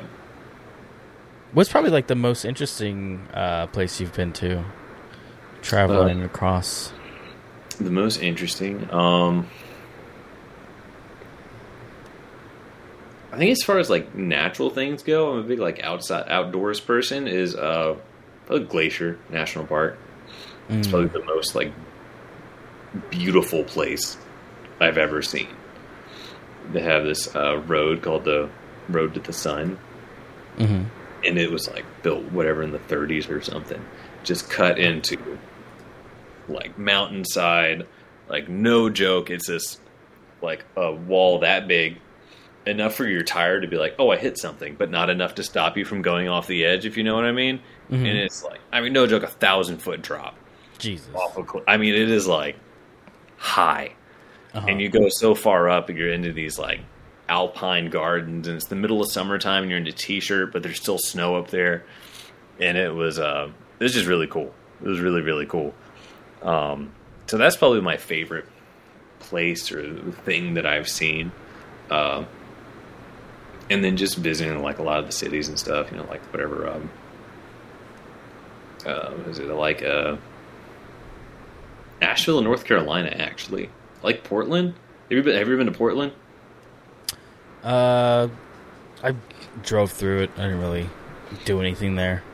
But, uh, Asheville, North Carolina, has like the same exact like hipster vibes of Mhm. Portland, but it's way cleaner and way nicer. Oh, really? Portland is, yeah. Uh, so that's really cool. I like Portland too. Um, let me think. Where else? Oh, man, I just like other just random little towns in like middle of nowhere in Montana or something like that. I can't even remember the name of it, but I just I just find stuff like that interesting because it kind of reminds you how big the country is and how it's like how people's lives are just like vastly different depending on other on parts of the country. yeah, depending on uh, from other parts of the country. Yeah, It's kind of like that just here in California alone. Like if you go to Los Angeles and then you can go to uh, a city in central California, which is called Hanford, and that's a really small town vibe situation there. Mhm. Uh, those are two totally different like lifestyles of living. Like there's ranches up there, you know. There's um, manure is in the air, so to speak. yeah. Like it's it's very uh, it's very country like there, uh, and it's pretty interesting that you can get that here in California. The only, even like with snow and shit, you just go up to Big Bear for the weekend. And I think there's a couple other areas. I just know of Big Bear that's like SoCal's Mhm. mountain area for snow. That's why uh, us Californians say we're gonna go to the snow because it's more of a destination. Yeah, yeah, dude. I love California. I think it's probably my favorite state if I had to choose a state, and it's and it's because of that variety that you have. You know, even I mean, even in one spot. You know, if you're in like in Palm Springs in the wintertime, from like whatever November on, you can be down in the desert and it's like 72 degrees. You're like, hey kids, let's go play in the snow, and you just drive over like 20 minutes from where our campground is to like one of those like cable car things. Uh-huh. Forget what it's called, and you just take the cable car thing up to the top of that mountain. The elevation's like twelve thousand feet, and there's snow up there. You can just like play in the snow. The kids can play in the snow, and you just ride it on back down. And now it's seventy two degrees again. That's there's not very many places that you can do stuff like that. Yeah, it's uh, we do have it made here. It is kind of Yeah. nice, and then we have the drifting year round. Uh, Yeah, lots of drifting. Like you said, you pay for it. You definitely pay for it. well, we just lost. We just lost uh, Adams Motorsport Park. Have you driven there when you were down here? think No, I did. didn't. I was. Uh, I thought about going there because that's pretty close to where we were staying. Uh-huh. Out there in Palm Springs, it was kind of on the way, but um, we didn't end up going there. They're having an event, but it was the way the time worked. It was like in slots. You know, it's like what do you get like two hours or something? I think you told me about it. You get like two hours at a time, or but it just there was such a short amount of time. It it's such It's- like ordeal to show up with the RV and unload everything and get it set Yeah, up. it is only three hours of driving. It is kind of Yeah, it was the four. amount of the amount of time just wasn't worth the amount of effort it takes to like get there. and not to mention uh, it's also um, like kind of expensive. Oh, really? Doing yeah. How much is it? Kind of ex- it's the last time I went there. I want to say it was like thirty dollars per session. So you're spending ninety dollars to drive for three and a half hours. Um, and it's usually a long line, so you probably are only getting about, depending on how busy it is that night, you know, it could be as little as like ten laps Mm, uh, an hour. I mean, 30 laps is a lot. Um, but sometimes it's been less too, where it, it gets real crowded on certain Yeah. nights. So it just kind of depends. that's Um, not great, but it's not awful. No. Yeah, it could be worse. But you said they're not doing it anymore. Yeah. That's what I assume. No, But we won't know until. Uh, no, the reason they're not doing it is anymore is because something happened on Drift Week where somebody hit the fence and they try to charge them like fifteen hundred bucks, or they gave them a fifteen hundred dollar bill for Hmm. like um, scuff marks. on the fence. Yeah, Was it like a what kind of fence is? it? Is it like a it's nothing. they Nothing didn't great. replace it? That's kind of weird. That was It was pretty. It was. It was. Yeah. There was a lot of drama behind it. yeah. I mean, yeah, anywhere is if you Um, like really damage something, you're gonna have to pay for it. But Yeah, absolutely. they don't give you a hard time for like marking it up, especially Yeah. at a place that has drift events regularly. Exactly. I highly doubt that was an unmarked fence. Mm-hmm. So that's how uh, that's how they ended up uh, getting like a bunch of hate. So it just didn't work out for them. Oh wow! Oh, so they got boycotted. Oh, dude. Yeah, man, it was pretty bad. Yeah. that's Everybody you- was upset with them. But It's it's crazy how that kind of stuff can go. You know, there was a, like some drama with a track over here in Georgia, of it changing ownership and stuff like that. It was like it's a big deal. it was a big deal. People wouldn't show up and stuff. It's like it, it gets interesting on how the like the feelings involved in it. uh huh. Even something like that, a fifteen hundred buck, uh, some seemingly ridiculous one, and everybody just kind of jumps in there on it. But in California, you know, it's like you don't really you have other options, so you can just not go there, and everybody can be Yeah, okay. we definitely have so many freaking options here. yeah. Uh, that's why I love it here. Um, but we'll see. But uh, I think I'm gonna call it there, man. It's good, dude. I hope Let's your dog see. can jump the fence. Oh, he did. He jumped his fence about 45 minutes ago. What? Like, where is he? Like loose in the neighborhood? Yeah, he comes back. He's a husky. It's just what the fuck. It, he's put it this way. I've been The looking husky at thing the where they camera. just escape and come back. I've been looking at the camera. He's came back to the house twice and left.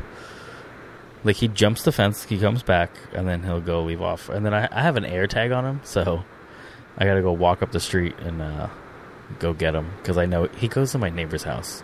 And the reason we know these neighbors now because it's not the house next door; it's the one after.